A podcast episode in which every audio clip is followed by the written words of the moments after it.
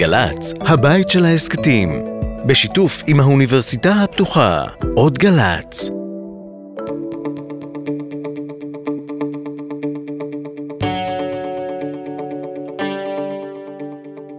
הפרעת קשב, תוכנית תשע עשרה, משדרים מרדיו אוניברסיטה הפתוחה, ביחד עם גלי צהל, תומר שלזינגר, המפיק שלנו חזר שזוף ומחוייך מארצות הנחר, אנחנו נדאג למחוק לו את החיוך בהדרגה, זה יהיה קל. שלום שלונסקי.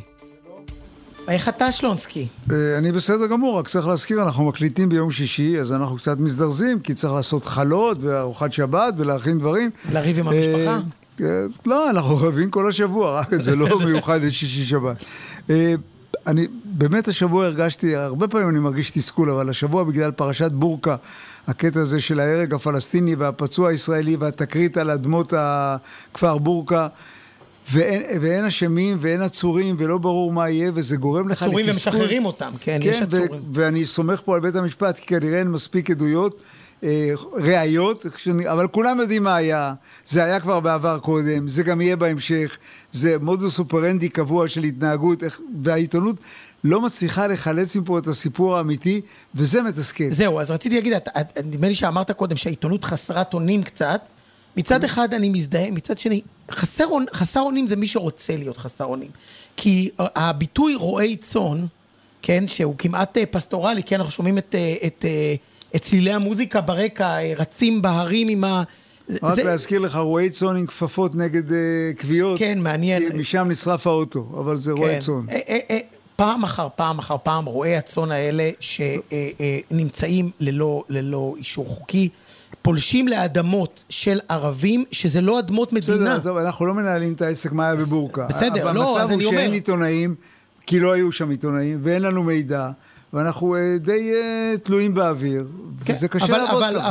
אבל השיטה ברורה, וצריך להגיד אותה. אוקיי. אגב, באותו הקשר של החוסר אונים של העיתונות, העיתונות גם די חסרת אונים, מול היציאות הגזעניות, פשיסטיות, של חלק מהנבחרים שלנו, חברת הכנסת סון הרמלך, למשל צייצה ציוץ שהוא, אפשר לפרש אותו כתמיכה ברצח, לא פחות, אחרי זמן מה טוויטר אפילו הסירו את הציוץ שלה, שזה די חריג כי הוא לא עומד בכללים. בכל זאת העיתונאים היו צריכים לדווח על זה, כי יש להם תפקיד. מצד שני, תגיד אולי הם מהדהדים הסתה. איפה איפה לדעתך בכלל עובר הקו האדום בין אני חייב לדווח עבלות, אבל אני חייב להתעלם מהם? איפה שהייתי אומר לכתבים החדשים בגלי צהל, שהיו שואלים אותי עד כמה, אז אמרתי, איפה שהבטן שלכם מתחילה להוטט, שמשהו כולו, איפה שכואב בבית, כנראה משהו לא בסדר. עכשיו זאת גם שאלה, אם טלי גוטליב תוקפת את ראש השב"כ ואת הרמטכ"ל ואת אלוף פיקוד מרכז, אתה משדר את זה או לא משדר את זה? בשלב מסוים, בהתחלה אולי כן, בשלב מסוים אני יוצר את העניין הזה, כי זה ברור שזה פוליטי, זה הכל התחשבנויות, ואתה תגיד, הכל פוליטי, נכון, באיזשהו שלב הבטן אומרת לך, עד פה, לא כל דבר שפוליטיקאי אומר, גם אם זה לא... אה, אה, האשמה חסרת רסן, גם אם זה חוזר, אז באיזשהו שעת אומרת, די, שמענו מספיק, הבנו, אין פה אה, מניעת מידע מהציבור. כן, חלס, כן. הבנו. כדאי אגב לזכור שבאמריקה בזמנו, אה, העיתונות סרבה לשדר את הודעת טראמפ סביב הקפיטול, כי הם חשבו שיש שם הסתה לאלימות ולפגיעה בדמוקרטיה, וזה היה נשיא ארצות הברית. זה די חריג לא לשדר דברים של נשיא ארצות הברית, הם אמרו, זה קו אה, אדום. יש סיפור אחר שאתה הבאת השבוע מהבית, אז בואו נלך עליו. אז כן, אז אני הבאתי, ואחר כך אחרים הצטרפו, לגבי איש העסקים מיכאל מירילשבילי, שבנו יצחק מירילשבילי הוא הבעלים של ערוץ ארבע עשרה, מירילשבילי עצמו הוא טיפוס די שנוי במחלוקת, והאוקראינים, מתברר כבר בפברואר, הוציאו נגדו סנקציות, ואפילו קוראים למדינות העולם להצטרף אליהם, וזה בשיתוף הארגון למניעת שחיתות במדינה, והנשיא וולנסקי בעצמו חתם על הצו הזה, שזה די חריג. אחר כך ראיתי שגם נדב אייל פרסם משהו בהקשר הזה, שיש, אני לא יודע אם זה קשור במדויק, אבל זה נשמע קשור, מתקפת בוטים, ככל הנראה מטעם רוסיה, הפעם למען ערוץ ארבע עשרה. אה, הרוסים נכנסים גם לערוץ ארבע עשרה. אז, אז זהו, אז השאלה אם זה קשור או לא, לא אולי, יודע. אולי שהם עשו פרסומת במקום uh, שטראוס. כן, כן. זה גם אפשר. אין, אין להם מפרסמים uh, של שטראוס, אז אפשר שהרוסים uh, יעשו פרסומת. באותו הקשר, נדמה um, לי שגם אתה דיברת על זה פעם קודמת, שהרשות השנייה צריכה להתערב לא, אז אנחנו מדברים עכשיו, אנחנו עוברים לעניין של שטראוס. של שטראוס, כן. שזה בכלל שערורה. יש החלטה ברורה, יש תקנה, חוק שלא מערבבים כלכלה, מסחר עם מידע. זה שני דברים שונים. שני אגפים שונים של העיתונות. פה, סליחה שאני אומר, משתנים מהמקפצה השלישית בגובה, כאילו לא עושים חשבון לכלום, כל השדרים, בשידורים, בערוצי, ברשתות, מנהלים קמפיין נגד שטראוס שהחליטה לא לשדר. זה, יכול להיות שיש לכם בעיה, תדברו עם הכלכלה, דברו עם עורכי דין, תגישו תביעות, אתם לא יכולים לנהל קמפיין בשידור, זה פשוט לא יאומן. עכשיו, הרשות השנייה, סליחה שאני אומר, כל כך רפה, שלא עוצרת את הדבר הזה, לא שומעים ממנה כלום, לא שומעים ממנה כלום, ויכול להיות שערוץ ארבע עשרה ירוויח, ערוץ סליחה, ששטראוס ירוויח מכל המלחמה. יכול מאוד להיות, בינתיים זה קצת מתחיל להיראות כמו סחיטה באיומים, כאילו לא תחזרו לפרסם אצלנו, אנחנו נקרא לכם את הצורה, בואו נשמע אפילו הכתב הפוליטי שלהם, זאת אומרת זה כבר לא רק עניין כלכלי, הכתב הפוליטי שלהם שאמור לדווח על הדברים הגדולים שקורים במדינה, מדווח על שטראוס והעבלות שהיא עושה לערוץ ארבע עשרה, בוא נשמע. ערב טוב, אז אתי זה ממש לא, וגם אם אנחנו מסתכלים על השנה וחצי האחרונה, המערב יצא מרוסיה, העסקים הערבים יצאו מרוסיה, הסנקציות הוטלו, אבל יש חברה ישראלית אחת שממשיכה לעשות כרגיל עסקים שם, אנחנו מדברים על חברת שטראוס שלא רק עושה עסקים ברוסיה, אלא גם מרחיבה אותם ומדווחת על צמיחה דו-ספרתית במהלך שנת אלפיים עשרים ושתיים, בעסקי מחירת הקפה שלה ברוסיה, אז אתי, כנראה שזה לא, אנחנו מכירים את הגישה שוב של המערב לנושא הזה, אבל כאמור שטראוס מוסיפה למכור קפה שם ברוסיה ולהרוויח כסף על חשבון המלחמה. אז מה ששמענו עכשיו זה את השליח שלהם באירופה, נתי לנגרמן, אבל גם הכתב הפוליטי שלהם מוטי קסטל דיווח על זה. זאת אומרת, זה הפך להיות הנושא הכי חשוב במדינה, לתקוע את שטראוס, בגלל שהם נגד ערוץ ארבע עשרה, זה כמעט... תשמע, במונחים העיתונאים שאנחנו מדברים לזה כמעט לא נתפס. והם מבקשים שיתייחסו אליהם כערוץ חדשות לכל דבר. כן. עכשיו, זה, עכשיו, האנשים שצופים בהם, זה בסדר גמור, אין להם שום בעיה עם זה. ובגלל שאין להם שום בעיה, יש להם שיעורי רייטינג טובים, והם עושים מה שהם רוצים, אבל איפה רגולציה פה? בשלב מסוים, אתה אומר, מישהו צריך לעצור את זה? אז לא. כמו שאומרים, גם הסיני, טוב, אז אתה מכיר את זה? טוב, אז לא. כל העולם הוא כמו אפיפון, הוא אומר, לא, למה? אז הוא אומר, טוב, אז לא. יש את הגרסה של ההוא שמתראיין לשב"כ, אבל לא נספר אותה פה, כי היא גרסה די מזעזעת. עכשיו אנחנו הולכים לספר סיפור כמה נתניהו נפלא. כן, כן, נתניהו בכלל נהדר, הוא גם תמיד אומר אמת כידוע. כן. אמת היא שכפי שסיפרנו בתוכניות קודמות, נתניהו... אתה יודע, זה מזכיר לי, אתה זוכר את הסיפור עם המצב הרפואי שלו? ואחר כך מאוד כעסו על תל השומר, שהם שיקרו. ואז המוכר, ראש הממשלה משקר, הוא אומר, טוב, פה אנחנו רגילים, זה כבר לא חדש, אבל שרופא ישקר, אתה מבין לאן אנחנו מגיעים. כן, אז עכשיו אנחנו מנסים לראות איך אה, לוקחים את הרעיונות שלו בחול, שבהם הוא מספק סקופים, כי כאן הוא לא מתראיין, ומשקפים אותם לציבור. ואז מתברר שקל מאוד ליפול, כי גם, אתה יודע, שפה אחרת, תרבות אחרת, הוא התראיין בבלומברג, ושם אה, צוטט ברוב הרשתות פה בארץ, ברוב הכלי התקשורת, כאילו הוא אומר שהוא יחוקק את שינוי אה, ו, אה, הרכב ועדת, אה, ועדה לבחירת שופטים, ושם הוא יעצור. האמת היא שזה לא מה שהוא אמר, כשהוא דיבר ברעיון, הוא אמר, אני אנסה להשיג הסכמה רחבה לשינוי ועדת שופטים, ושם אני אעצור.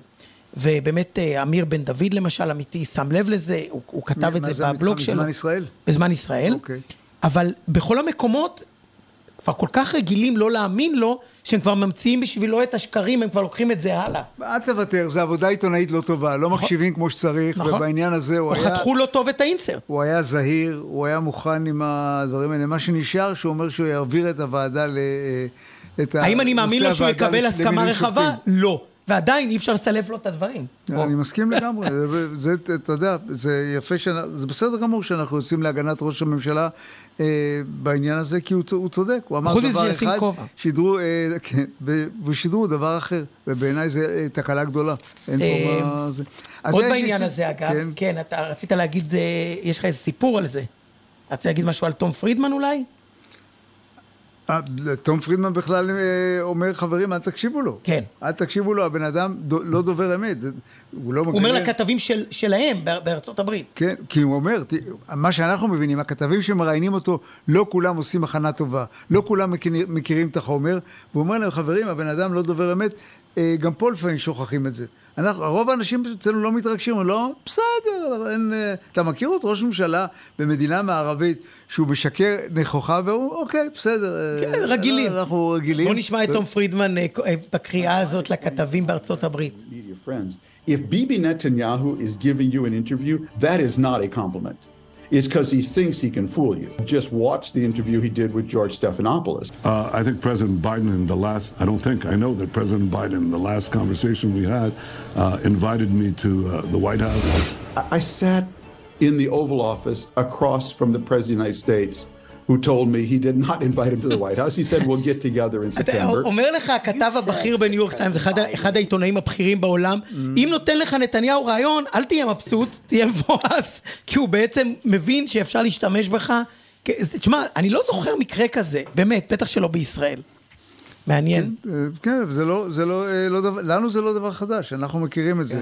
זהו, אפשר להרפות מנתניהו קצת? כן, בוא נעבור למשהו אחר. אני רוצה לספר משהו שצצתי עכשיו, תוך כדי יום חם היום, הולך להיות וויקנד אה, חם מהגיהנום. מהגיהנום, ואני פותח היום מקור ראשון, ואני רואה שמקור ראשון והשרה סילמן מבינים את עוצמת החום, ודורשים שיפתחו מעיינות לציבור, אה, מעיינות בהפרדה, לציבור החרדי, אה, גם לא החרדי, אבל מעיינות בהפרדה, אחרי שעות הפעילות. זאת אומרת, זה עיקר העיסוק של השרה סילמן, בשעה שהעולם בוער. כך היא מצילה את העולם. ואנרגיה חלופית והכל. זה מה שמעסיק אותה, זה מה שמעסיק את מילא אותה, את מקור ראשון.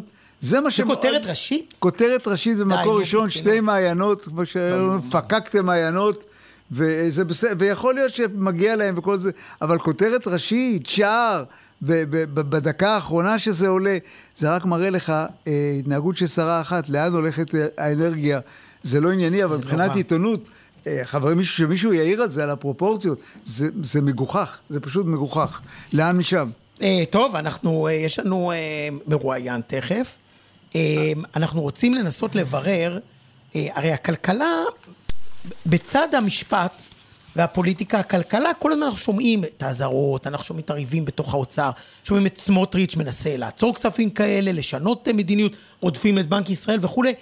אבל העיתונות לא שמה את זה בכיסא המרכזי, בכיסא המוביל, כי אולי בכל זאת כלכלה זה פחות מעניין. בוא אני הייתי יותר חד. אני אומר לך שלפי אנשי ההייטק המובילים בישראל, אנחנו בתוך קטסטרופה. כן. הקטסטרופה הזאת תבוא לידי ביטוי בעוד שנה, כי יהיו פחות הכנסות, פחות אה, השקעות, לא רואים את זה עכשיו, יראו את זה בשביל, לא יהיה כסף, לא, לא ישלמו מיסים. ומי שקורא את העיתונות, לא הכלכלית, אלא הכללית, לא, לא, לא מבין את זה. עכשיו, העיתונות הכלכלית נוגעת, מדברת על זה, אבל רוב הציבור לא שם ולא... בניגוד מבין... למעיינות זה לא זה... כותרת ראשית גם. ברור, מעיינות זה חשוב עכשיו מאוד. מה, אם יהיה חסר מיסים ואתה תיכנס למיתון, זה עניין. עכשיו, העיתונות לא עוסקת בזה, ואנחנו ביקשנו ממי שהיה יושב ראש, אה, אה, מנכ"ל משרד האוצר, ירום אריאב, להסביר איפה הבעיה. הבעיה היא בכלכלנים, הבעיה היא בעיתונות, אה, הבעיה היא בציבור. איפה הבעיה שהמסר הזה, הקטסטרופלי הזה, שהוא לא כל כך מורכב, לא מצליח להגיע לציבור. כי הציבור אומרים, אתם רואים הכל בסדר, יש רפורמה משפטית והכל, כן.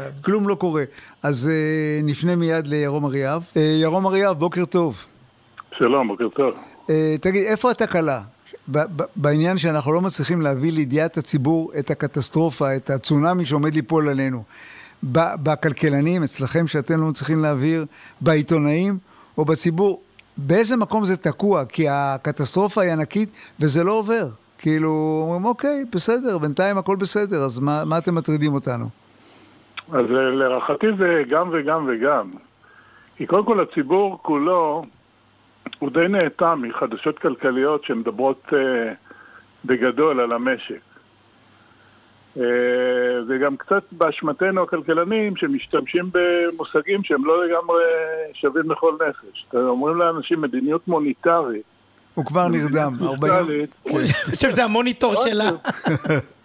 מה זה? הוא, אתה מאבד אותו. והוא, זה כמו, אתה יודע, ילדים שפוחדים ממתמטיקה בתיכון. אנשים... Uh, בקטע הכלכלי, כשנותנים להם מושגים מקצועיים, די הולכים לאיבוד. כמעט כמו רופא שיניים. אז זהו, זה מאוד מטריד ומפחיד, ואז אתה צריך מישהו שיתווך את זה. אוקיי, וכאן הגענו לעיתונאים, שזה תפקיד, הרי זה התפקיד העיקרי שלנו, לקחת דברים מורכבים, ולפשט אותם בלי לסלף אותם. ולכאורה אנחנו אומרים להצליח בתפקיד הזה. נכון, אבל כנראה שלא ממש מצליחים. עכשיו, יש פה כמה אלמנטים שהם מקשים עליכם, העיתונאים. קודם כל, יש את התסמונת של הזאב זאב, או כאילו אומרים, עוד פעם נגיד את זה, ועוד פעם נגיד את זה, וזה לא קורה, הזאב לא מגיע. אבל הזאב כבר כאן, רק שהנשיכות שלו יהיו יותר מאוחר. ויש פה אלמנט של זמן, זאת אומרת, אנשים... כרגע שאנשים לא לגמרי מבינים שברגע שכרגע שמונים אחוז מהחברות, מחברות ההייטק או הסטארט-אפים נרשמים, נרשמות לא פה אלא בדלאוור. שמונים אחוז, בואו ניתן לך דוגמה, שאתה אומר שמונים אחוז, זאת אומרת ארבע מחמש חברות נרשמות בדלאוור, אחת מחמש נרשמת בישראל לעומת חמש חברות שהיו נרשמות בישראל. נכון, ואז את האקזיט שיקרה עוד שנה, עוד שנתיים, עוד שלוש, אנחנו לא נהנה מזה. אבל, אבל, אבל בעצם, נגיד מה שאמרת לי עכשיו, אני רואה מצב שביום שבו אין פיגוע, או קטסטרופה נוראית, זה כותרת ראשית. זה גם מעניין, זה גם רלוונטי, זה, זה עונה על כל הצ'קבוקס של עיתונות טובה. למה זה לא? אז אני אומר, זה גם צריך לתת את הקשר בין הדברים שהם ברמת מה שנקרא המקרו, עוד פעם אני חוטא במושג כלכלי מקצועי, ובין חשבון הבנק של האזרח הפשוט, שהוא צריך להבין שהעובדה שאין הכנסות מסטארט-אפים, זה משפיע לו על התור בחדר מיון בבית חולים. תראה, האזרח מבין שהריבית על משכנתא עולה, הוא מבין, הריבית על אוברדרפט עולה, הוא מבין, שהמחירים יקרים, את הדברים האלה הוא מבין. עכשיו, הערכתי, העיתונות גם לא, לא מתאמצת להעביר לו את החומר הזה, כי זה באמת קצת ארטילאי, כי זה לא קורה עכשיו, הוא לא מרגיש שזה בכיס. זהו, בדיוק, קשה לתרגם את זה לארנק. התקלה היא פה, אצל העולם העיתונות. וזה גם לא רייטינגי, בוא נאמר דבר כזה, אתה מתחיל עכשיו במדיניות פיזיקלית ומוניטרית וכזה, איבדת את הציבור, אין לך אותו. נכון, עכשיו גם מה שקרה זה שההתפתחות של העיתונות הכלכלית היא איזה מין גטאות כאלה בתוך, ה, בתוך התקשורת הכללית. ואז מי שמתעניין באמת קורא גלובס או דה מרקר, האחרים, במקרה, מי שלא כלכלנים, אז מדוודפים קצת, רואים כותרות, אבל גם שם הם לא ממש יורדים לעומק הכתבות הדי מורכבות שיש שם. נכון, אז בוא, בוא ננצל אותך ככלכלן ונאמר, מה הולך לפי דעתך לקרות בכלכלה הישראלית בשנתיים האחרונות? עכשיו לצורך העניין נהיה אה, כלי שידורי, או כלי ש... אה, כן, כלי שידורי, כן. נתחיל בזה ש-עשרים עשרים ושתיים הייתה שנה פנטסטית. ממש שנה פנטסטית. זו היציאה מהקורונה, אבל נעשתה פה בקצב ובעוצמה כזאת, שהרבה יותר ממה שבכל מקום אחר בעולם. אה, אני חשבתי שזה בגלל בנט. אוקיי, טוב. ו-חמישים אחוז מאותה צמיחה נהדרת שהייתה לנו, מקורה בהייטק. עכשיו, מה שקרה בתחילת עשרים עשרים ושלוש, זה שבעולם היו סימנים של משבר בהייטק, שבינתיים העולם התאושש. ואצלנו התחילה הפיכה המשטרית. אה, זאת אומרת, אנחנו, הם מתאוששים, אנחנו רק בתחילת הדרדור למטה, אבל יש עוד איזה בעיה בשיקוף התקשורתי, שהאזרח כן שומע את הדיווחים על הבורסה, הוא לא לגמרי מבין את המדדים, בינינו מי מבין, מבין חוץ מהמומחים, אבל הוא שומע, הבורסה עולה, הבורסה יורדת, הוא שומע שהבורסה עולה, הוא אומר, אולי סמוטריץ' צודק, אולי אין קשר בין שני הדברים האלה. נכון, הוא, תראה גם, הוא, הוא לא רואה כל יום מה שקורה לו בפנסיה, או בחיסכון לפנסיה, אבל זה שהבורסה עולה או יורדת, זה משפיע עליו ישירות, רק שלא כולם רואים את זה. או לא פותחים את המעטפה שמגיעה אליהם הביתה. כן, זורקים את המעטפות שהן סגורות הרי, אנחנו מכירים את התופעה. ברור, ברור. בקיצור, אתה לא, לא אופטימי בעניין. לא, זה נראה, הדבר החמור, שיש דברים שהם כבר בלתי הפיכים. זאת אומרת, אם עוזבים פה אנשים, וכל העסק הזה של הפריחה בהייטק יושב על מספר לא, לא כל כך גדול של אנשים, אבל אני מעריך כמה עשרות אלפים. נכון. אלה שממש... אז חברות שעזבו לא יחזרו? גם אם, נגיד עכשיו, ביבי בבוקר מקבל הערה, הוא אומר, הרפורמה מתה, ההפיכה המשטרית, משטרית נקברת, אני מבטל את עילת הסבירות, אין יותר חוקים, יהיו כאלה שלא יחזרו. יהיו כאלה שלא יחזרו. אני לא יכול להגיד לך בוודאות כמה, אבל יהיו כאלה שכבר טעמו את זה, עשו, הכינו את, ה, את המשפחה, והם עוזבים, אז להחזיר אותם חזרה זה יהיה הרבה הרבה יותר קשה. כן, ולא לדבר על זה שכספי משקיעים לא מגיעים, זאת אומרת, בלי כסף, כסף חדש לא מגיע. לא התחלנו לדבר על זה בכלל, אבל כן. הנושא של העיבוש של כל המסע הכלכלי הזה, של הפריחה של ההייטק, מבוסס בעצם על הון והרבה הון. והעון הזה הגיע ברובו מחול, ממשקיעים מחול. והוא לא מגיע עכשיו. לא, יש עצירה מדהימה, זה ממש ברקס על המקום. טוב, יכול להיות שהעיתונות צריכה לדפוק את זה עם פטיש על הראש. והדבר הזה לא עובר. מה שאתה אומר עכשיו לא עובר. אני קורא את זה מדי פעם, אבל לא בצורה כמו שירום אומרת, זה לא בצורה שאומרת, חברים, אנחנו לקראת, אנחנו על פי תהום. אוקיי. בסדר, נעמת לנו, התוכן של הדברים קצת פחות. כן, הרסת קצת את השבת, אבל בסדר, נו. שבת שלום. ביי, ירום. תודה רבה, כל טוב. טוב, אז תודה רבה לירום. צריך לקוות שלפחות חלק מהדברים האלה יעדדו יותר חזק בעיתונות, כדי שאנשים יבינו שזה לא תיאורטי. אני השבוע ישבתי איתו, והוא סיפר לי שאחד מהאנשים, מאנשי ההייטק הראשונים בישראל, המובילים הגדולים בישראל, ישב ובכה ואמר לו, אין, אין דרך חזרה, איבדנו עשרים שנה. איבדנו עשרים שלושים שנה, זה לא שתעצור ההפיכה המשפטית, הרפורמה, איך שתקרא לה, והכל חוזר על מקומו בשלם. לא, כסף שעבר כבר לא יחזור, או חלק קטן ממנו יחזור.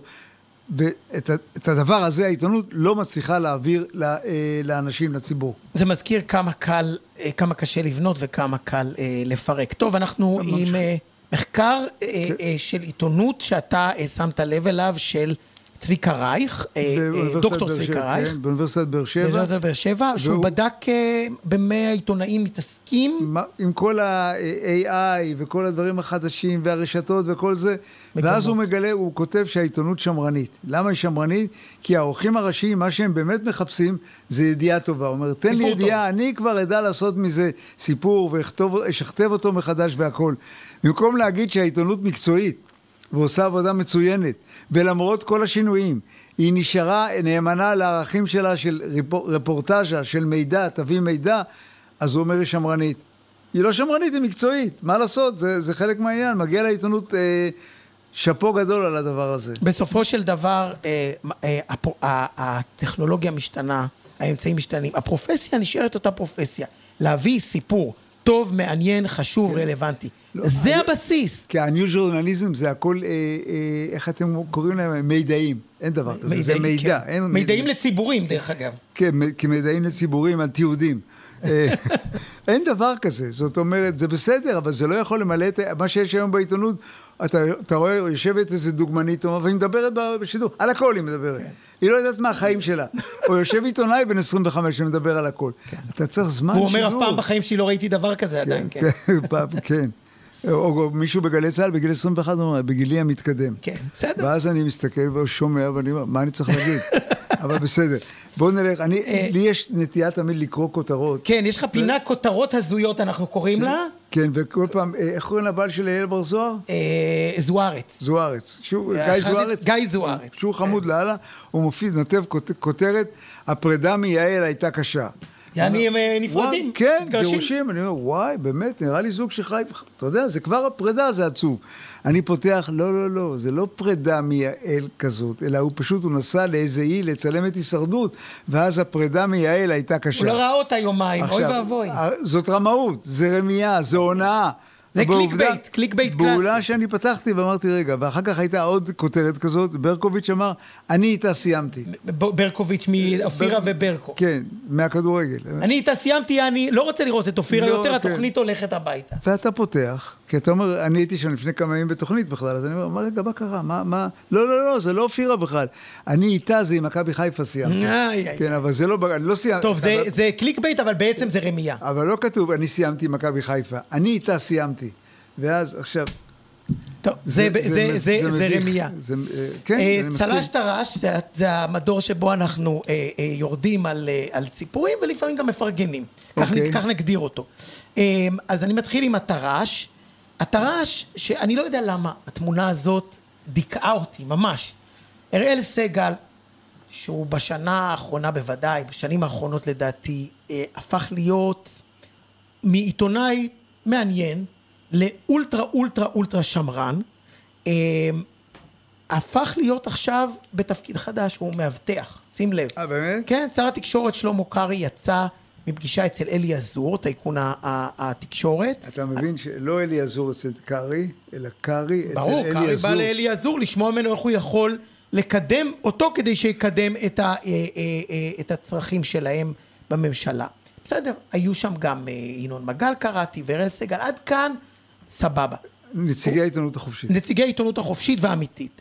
יצא רכב השר מתוך אה, אה, הלשכה של המנכ"ל, נשען על הרכב, יש תמונה, רואים את ארל סגל, נשען על הרכב, שרירי הקיבורת ככה אה, אה, אה, גלויים היטב, והוא ליווה את הרכב, כמו מאבטח של השב"כ, שים לב, כדי להגן על קרי מפני המפגינים הרעים שיכולים לחבל בו. תשמע, גם אם אתה עיתונאי גרוע, וגם אם אתה שופר, וגם אם אתה ימני, וגם אם אתה, אתה לא מאבטח, וכשעיתונאי, או מישהו שמזדהה okay. כעיתונאי, מאבטח אה, שר, הוא בעצם אומר, ויתרתי, ויתרתי על המקצוע. טוב, עוד פעם סגל? אה, ארנון סגל. כן, okay, אנחנו לא, לא סיימנו עם הסגלים. וואי, okay. זה ממש, האמת עכשיו אני okay. רואה איזה תוכנית סגל. אה, אגב, סגל זה ראשי תיבות, נכון? אני לא זוכר מה, אבל במקור זה ראשי תיבות. ארנון סגל, שהוא אחיו של אה, אה, עמית סגל, ומזדהה גם כעיתונאי, הוא עיתונאי יותר אה, עם, עם אג'נדות אה, ברורות בעניין הר הבית, הוא כותב, נערי גבעות נאלצים לחלל שבת על משמרתם, ממש כפי שאחיות, רופאים וחיילים נאלצים לעשות זאת. אתה יודע מה זה? זה החברים מבורקה שמתאמים עדויות, ומשבשים חקירה, הם נאלצים, הם מסכנים האלה, הם לא יכולים... נער לחפר... גבעות זה עכשיו מקצוע, יש לך מנתח מוח, ונער גבעות ורועה צאן, זה מקצועות. אני לא יודע איפה התארתם את זה, קראתי את זה, הייתי, אני מודה שהייתי בהלם, מרמת החוצפה, לבוא ולומר, כן, נער גבעות זה, זה כינוי, זה לא נער, זה טרוריסטים, טרוריסטים. אלה טרוריסטים. אבל הם טרוריסטים גם בשבת, אז לפחות, כן, אתה לא, יודע. לא, לא, מסכנים כאלה, זה פעם, זה, גולדה מאיר, נדמה לי, תקפה את ה... את החבר'ה של... של... של... של... לא של... הפלסטינים, אלא... כן, של... המזרחים. של המזרחים. וכאמרה, איך... הם לא נחמדים. כן, הם לא נחמדים, ועל הפלסטינים הם גרמה, גרמה לה... לנו להיות גרמ... אה, אכזריים, או כן, כל הדברים כן. האלה. אה, אתה יודע כן. מה? סייג לחוכמה שתיקה. אבל אנחנו נמשיך הלאה עם... אה, צלש, נלך את צלש. צלש, לנושא שאתה אוקיי. מאוד מאוד אוהב. כן, אה, העניין של ההתפרעויות בפגיעה בנוצרים. זה חוזר על עצמו כמעט כל שבוע, נערים, פעמים חיילים בגבעתי, עומדים ויורקים, יורקים על הנוצרים שעוברים בעיר העתיקה, אם זה היה להפך, איזה מהומת אלוהים הייתה כבר אה, באום, יורקים על רבנים. או בה, כן, ופה יורקים עליהם באופן קבוע, מושכים להם בגלימות. בלי שום מרא... סיבה, בלי שום מרעישים להם, מרעישים באמצע תפילות, מרעישים באמצע תפילות, וזה עובר בשקט, וזה כמעט, יש איזה כמה מתנדבים מסכנים ומסכנות, שוטר אחד מ, אה, מכפר בגליל ששומר על זה, וזה הכל, וככה השיירה הזאת עוברת, וכאילו כלום, והריסת, לא רוצה, הניתוץ מצבות בבית הקברות הפרוטסטנטי, אם זה היה הפוך, אני אומר עוד פעם, הייתה פה מהומת אלוהים, ואנחנו מתרגלים להכל. כן, ודיברנו על זה שהעיתונות לא מדברת על זה, אז צריך להגיד, עומר שריד מזמן ישראל טיפל בזה, יותר מפעם אחת עשה כתבה השבוע יוצאת מן הכלל, וראה איזה פלא, הכתבה הזאת אפילו קיבלה טראפיק, והתייצבה בראש הכתבות הנקראות באתר, למשך כמה ימים, זאת אומרת, אם הסיפור הוא סיפור נכון ורלוונטי וחשוב, גם אם הוא לא, מה שנקרא במרכאות סקסי, כן, במרכאות כפולות, הוא יכול, הוא יכול אה, אה, אה, להבקיע. אתה יודע מה יצא למשפט עכשיו מפה? אנחנו רשעים.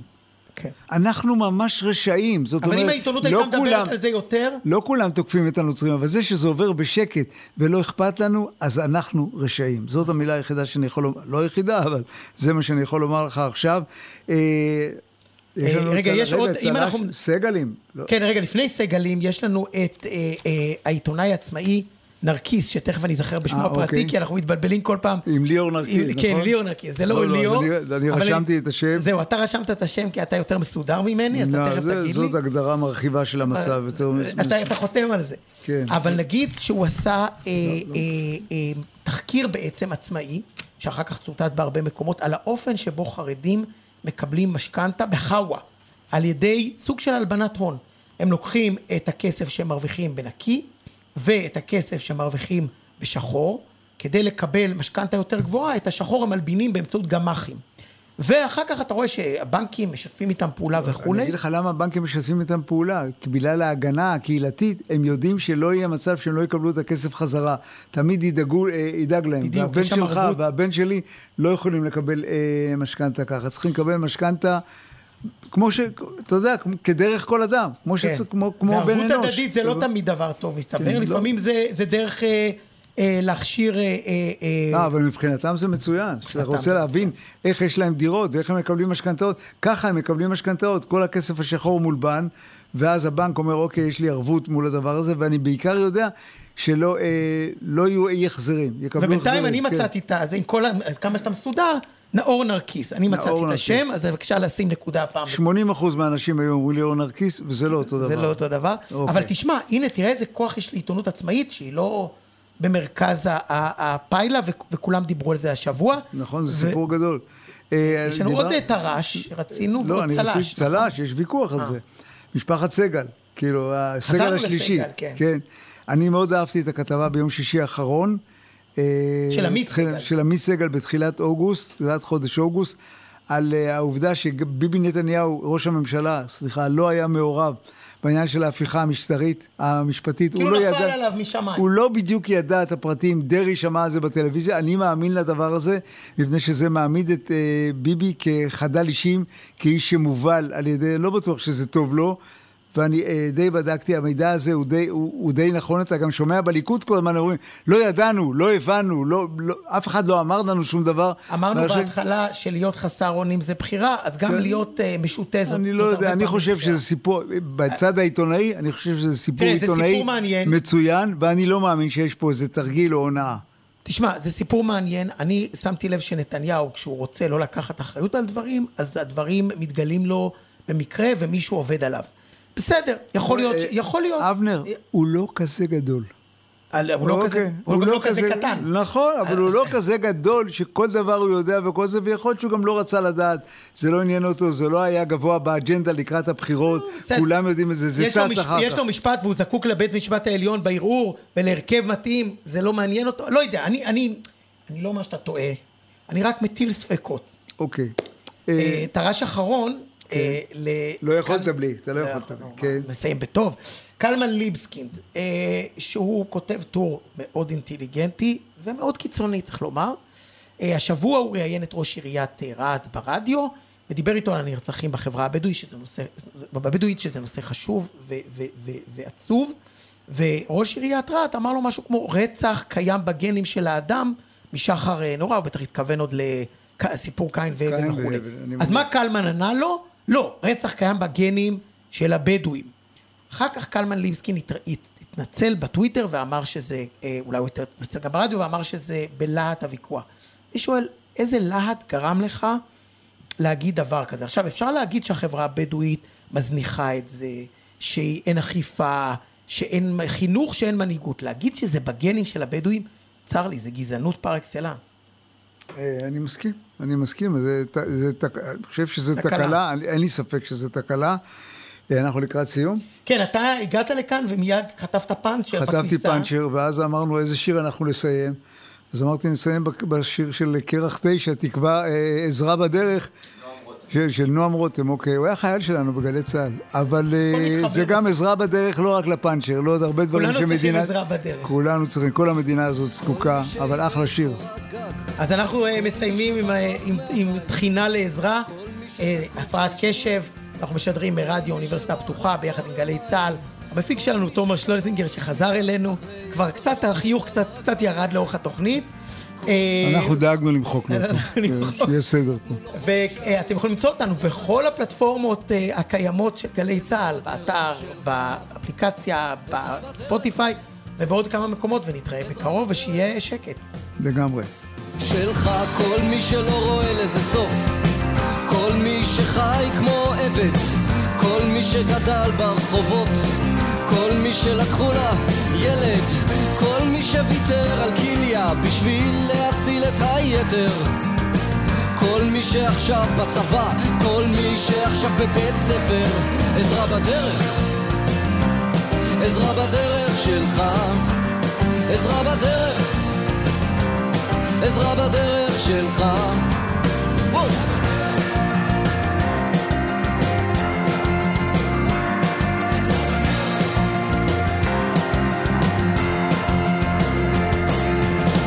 כל מי שישן קופסה, כל מי שאני מכיר, כל מי שפעם עוד ניסה, כל מי ששילם על זה מחיר, כל מי ששפך דם במצב של זהו אני, כל מי שהוא שמאל רדיקל, כל מי שימין קיצוני.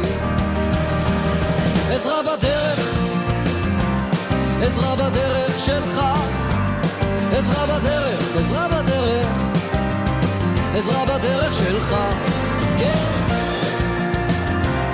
עזרה בדרך שלך, עזרה בדרך.